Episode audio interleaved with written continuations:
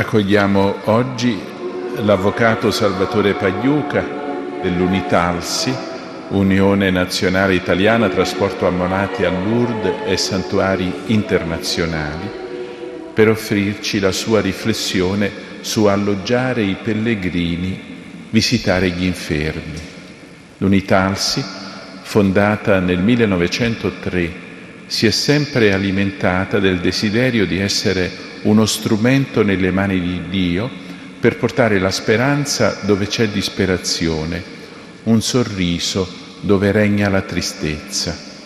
Presente su tutto il territorio nazionale dove circa 80.000 volontari dedicano il proprio tempo per gli altri, Salvatore Pagliuca, da sempre impegnato nel volontariato e nel sociale, nell'Unital si è assunto vari incarichi il 16 maggio del 2011 è stato eletto presidente nazionale dell'Unitalsi. Benvenuto.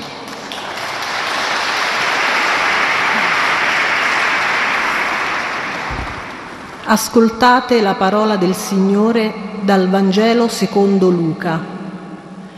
Un dottore della legge si alzò per mettere alla prova Gesù e chiese, Maestro, che cosa devo fare per ereditare la vita eterna? Gesù gli disse, che cosa sta scritto nella legge? Come leggi? Costui rispose, amerai il Signore tuo Dio con tutto il tuo cuore, con tutta la tua anima, con tutta la tua forza e con tutta la tua mente, e il tuo prossimo come te stesso. Gli disse, hai risposto bene, fa questo e vivrai. Ma quello, volendo giustificarsi, disse a Gesù, e chi è mio prossimo? Gesù riprese, un uomo scendeva da Gerusalemme a Gerico e cadde nelle mani dei briganti che gli portarono via tutto. Lo percossero a sangue e se ne andarono, lasciandolo mezzo morto. Per caso un sacerdote scendeva per quella medesima strada e quando lo vide passò oltre. Anche un levita giunto in quel luogo vide e passò oltre. Invece un samaritano che era in viaggio, passandogli accanto, vide e ne ebbe compassione. Gli si fece vicino, gli fasciò le ferite, versandovi olio e vino. Poi lo caricò sulla sua cavalcatura, lo portò in un albergo e si prese cura di lui. Il giorno seguente tirò fuori due denari e li diede all'albergatore dicendo Abbi cura di lui, ciò che spenderai in più te lo pagherò al mio ritorno. Chi di questi tre ti sembra sia stato prossimo di colui che è caduto nelle mani dei briganti? Quello rispose, chi ha avuto compassione di lui. Gesù gli disse, va e anche tu fa così. Buonasera a tutti, grazie Eccellenza per l'invito che è oltremodo gradito perché mi permette di parlare di una caratteristica della nostra associazione, ma credo di una caratteristica di tutta la Chiesa. Chi è il mio prossimo? Che significa accogliere i pellegrini e curare gli infermi? Significa appunto rivolgersi al prossimo, a colui che non solo mi sta vicino, ma colui che ha bisogno di compassione. Ritengo di dover iniziare questo nostro incontro da una riflessione particolare sulla misericordia. La parola misericordia indica pietà, compassione che induce al soccorso, e deriva dall'aggettivo miseric- misericors, che è composto da due parole, miserere, avere pietà, e cor, cuore. Non esiste una misericordia intima che resta ferma e nascosta nel cuore, ma trabocca necessariamente in un atto di soccorso, in un aiuto concreto rivolto a ciò che suscita pietà. Ricorderete certamente una delle frasi di eh, Papa Francesco che diceva la gioia la misericordia non si può tenere chiusa in uno scrigno. La fede non si può tenere chiusa in uno scrigno, perché altrimenti muore. Bisogna che esca fuori, che, che si doni, che vada verso gli altri. Ed è un po' la condotta dell'unitarsi, che nasce da una compassione scaturita dal cuore e si tramuta in servizio nel pellegrinaggio, ma soprattutto nella vita quotidiana. Una delle domande che negli anni, Eccellenza, a luglio compirò 50 anni di pellegrinaggi a di vita nell'Unitalsi. E in tutti questi anni la domanda più angosciosa che mi sono sentito risolvere è di mio figlio che ne sarà dopo di me. Una domanda, se vogliamo, anche di carattere esistenziale, perché si proietta in un futuro in cui si sa con certezza di non esserci più. E mio figlio, che è in difficoltà, che ha una disabilità fisica o mentale, che ne sarà? E nel pellegrinaggio è proprio il momento di porsi delle domande importanti io, proprio io, faccio davvero tutto il possibile per chi cammina al mio fianco? Oppure anche io percorro il sentiero comodo di un impegno associativo e direi cristiano a tempo determinato?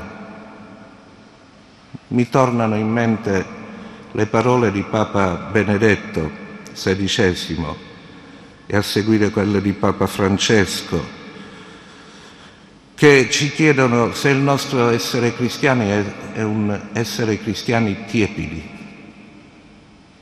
e quanto relativismo c'è nel nostro essere cristiani.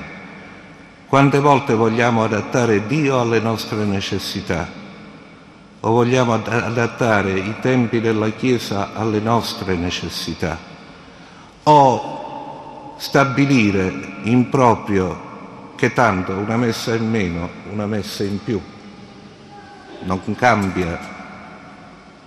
E chi, come quelli dell'Unitalsi o di altre associazioni eh, similari alla nostra, vive Lourdes, sa quante volte ci scontriamo con questo modo di fare relativistico.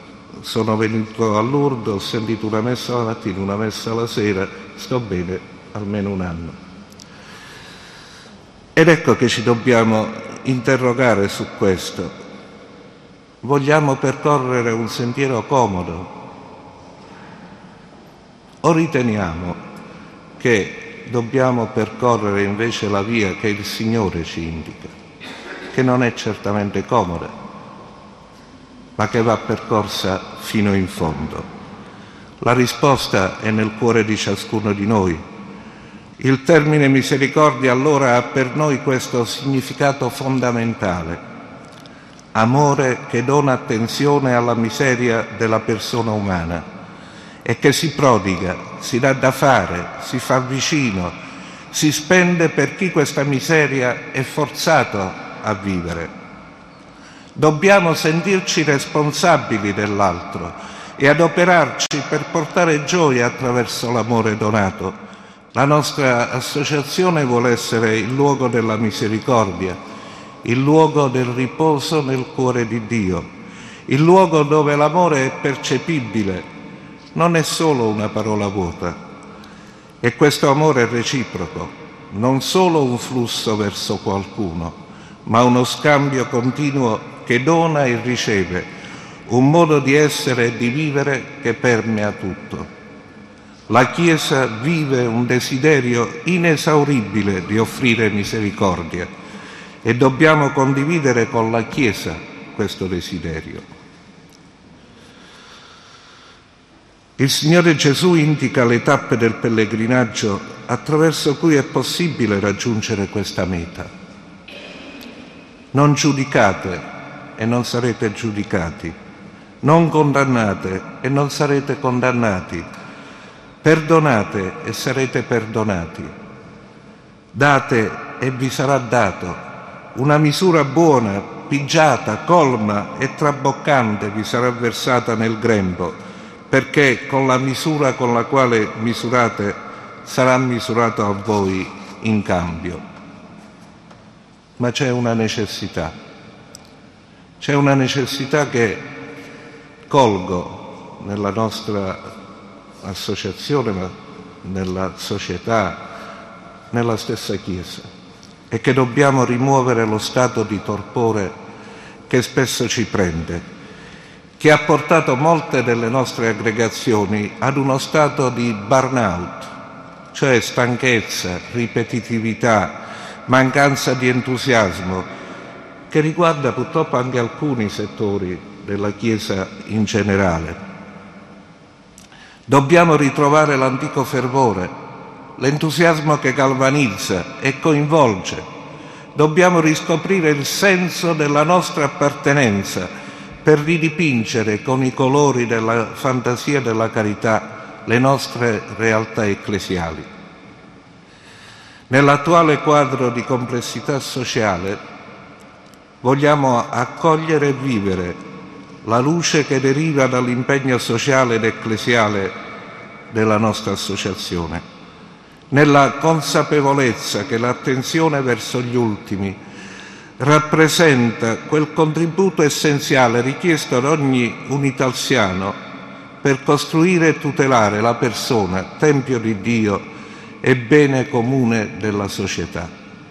Dice sempre Papa Francesco nella bolla di indizione del Giubileo, non cadiamo nell'indifferenza che umilia, nell'abitudinarietà che anestesizza l'animo e impedisce di scoprire la novità, nel cinismo che distrugge. Apriamo i nostri occhi per guardare le miserie del mondo, le ferite di tanti fratelli e sorelle privati della dignità e sentiamoci provocati ad ascoltare il loro grido di aiuto. Le nostre mani stringano le loro mani e tiriamoli a noi perché sentano il calore della nostra presenza, dell'amicizia e della fraternità. Che il loro grido diventi il nostro e insieme possiamo spezzare la barriera di indifferenza che spesso regna sovrana per nascondere l'ipocrisia e l'egoismo. Il nostro impegno oggi più che mai è che il cristiano sia misericordioso sempre ed in, que- ed in questo percorso, nelle molteplici strade, separate ma unite nel nome del Signore che si intravedono all'orizzonte di ognuno di noi, la preghiera più viva e vera è quella di non perdere mai di vista l'incontro più importante di tutti, di non perdere mai il coraggio e la forza di restare fedeli alla promessa per eccellenza, di non perdere tutto quello che lo straordinario disegno di Dio ha compiuto in noi affidandoci una vera missione di carità e di amore. Dobbiamo però essere consapevoli di questo amore e dell'impegno che ci attende. Un impegno che va al di là delle piccole cose, cose quotidiane e che ci deve chiamare ancora una volta a testimoniare l'appartenenza ad una grande realtà come la Chiesa sempre, ovunque e tutti i giorni, per affermare quello stile, quel modo di essere che ci distingue e che ci fa guadagnare l'unica medaglia che per noi ha valore, la medaglia dell'amore del Padre nostro. Alla base di ogni opera di misericordia c'è il pieno riconoscimento del valore della vita e della dignità della persona e non si può prescindere da tale riconoscimento. Ognuno di noi ha un nome, ognuno di noi vive nella propria realtà sentendosi riconosciuto, ma c'è una larga fetta di persone che non è riconosciuta, che non ha una dignità, di cui spesso non si conosce il nome, è un'esperienza comune. C'è Rita Coruzzi e giornalista scrittrice che vive in carrozzina e che ha voluto dedicare all'Unitalsi un suo libro, L'Unitalsi mi ha salvato la vita, in cui racconta questa sua esperienza di abbattimento, di rabbia, di grigiore di vita, dove al massimo era riconosciuta come quella con la carrozzina rossa, o nelle sue lunghe permanenze in ospedali e istituti, quella della stanza numero 17, oppure come quella della tetraparesi spastica. Qual è stato il suo incontro reale con Gesù, con Maria, con la Chiesa. Quando, pur malvolentieri, accompagnata dal suo insegnante di religione, è venuta per la prima volta a Lourdes e ha scoperto che la chiamavamo per nome. Mi sono sentita riconosciuta.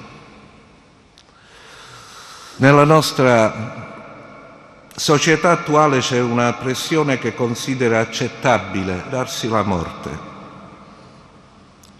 È il segno dello smarrimento del valore della vita e della dignità della persona, cioè della fondamentale questione antropologica.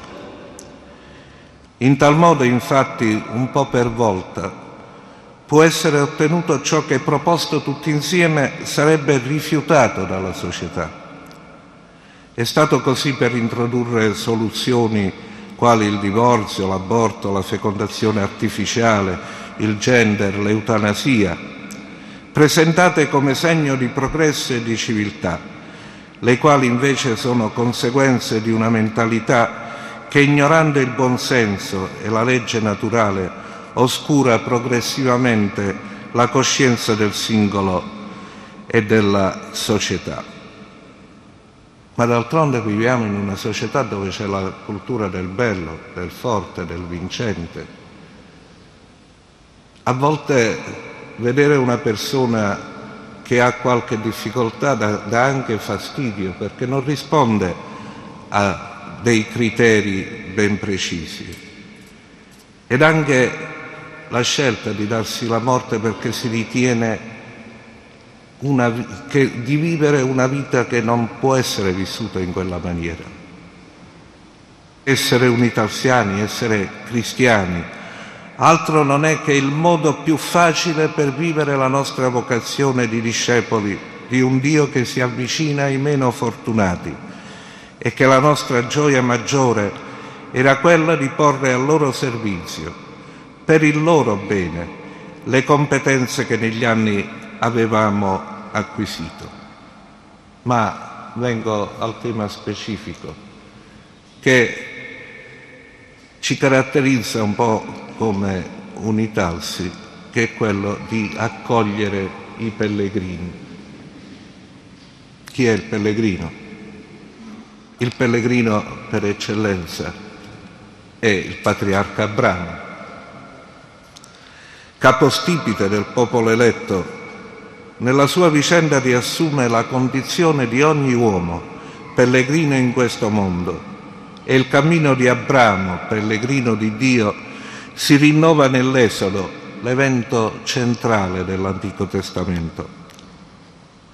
La storia della salvezza inizia con Abramo pellegrino verso la terra promessa e si ritrova nell'attualità che vede i migranti alla ricerca della salvezza e di una terra che li accolga.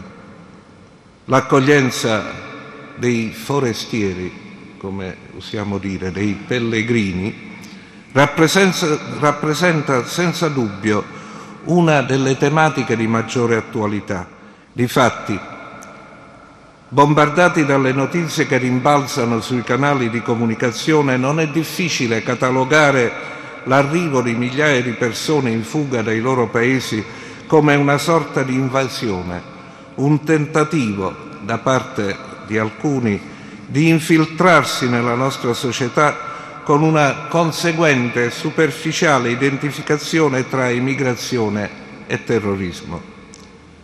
Colui che arriva da fuori, prima ancora di essere una vita da salvare, custodire e ascoltare, è qualcuno che ci chiede di essere visto.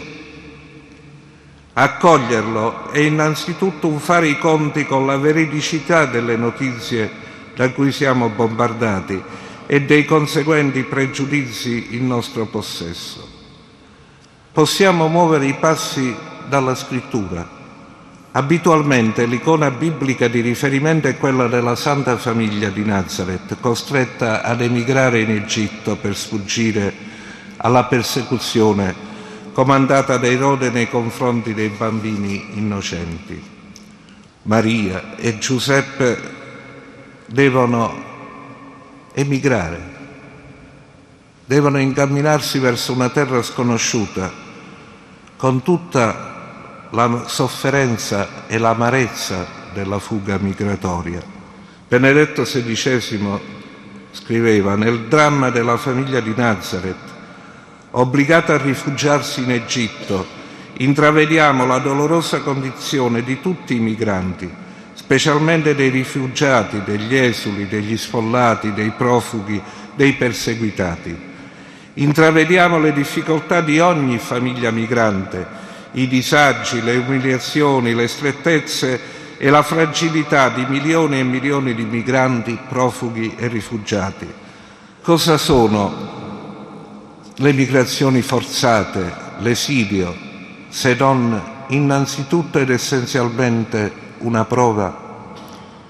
Sebbene questo viaggio non sia e non possa essere stato scelto e voluto, in questo tuffo nell'abisso profondo, oscuro della vita, per chi non vuole essere vittima della storia prima ancora che degli uomini, unica bussola a cui ancorarsi è la ricerca di assoluto, per comprendere infine, dopo un lungo e dolente viaggio, che si può perdere tutto e non perdersi. Innervata di senso, la vita può così nuovamente fluire verso il suo destino.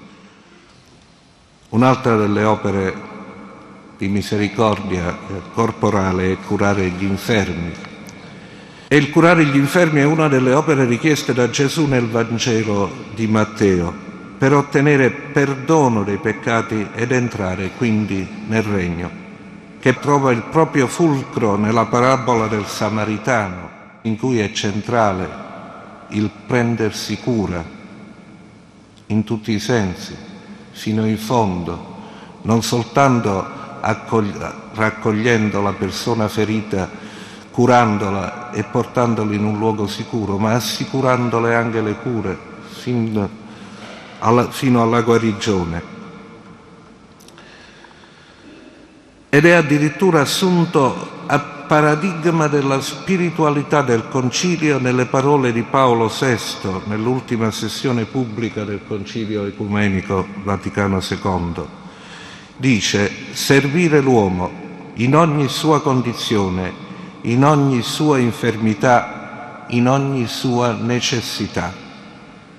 Siamo chiamati alla virtù della misericordia perché a noi per primi è stata riservata.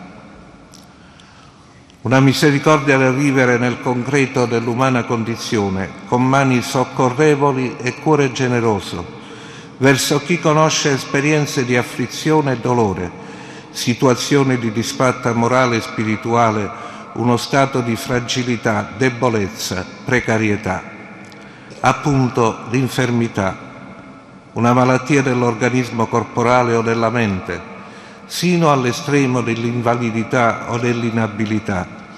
Curare gli infermi quindi non significa soltanto assistere l'ammalato, lenire le sue sofferenze, significa anche recuperare appieno la dimensione della prossimità, del colloquio, della medesimezza umana di fronte al progressivo sequestro dei sofferenti ai margini del tempo socialmente condiviso.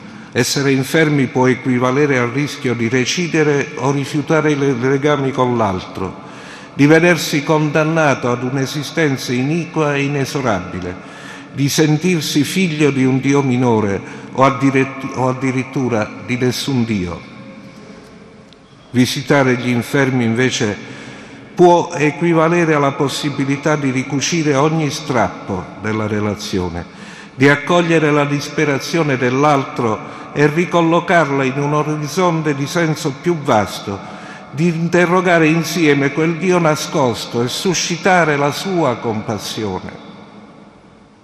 In conclusione, dobbiamo essere capaci di accogliere il seme della parola di Papa Francesco e tradurlo in azioni concrete, capaci di condizionare positivamente le nostre scelte quotidiane orientandole verso la costruzione di una società nuova, diversa, aperta e giusta.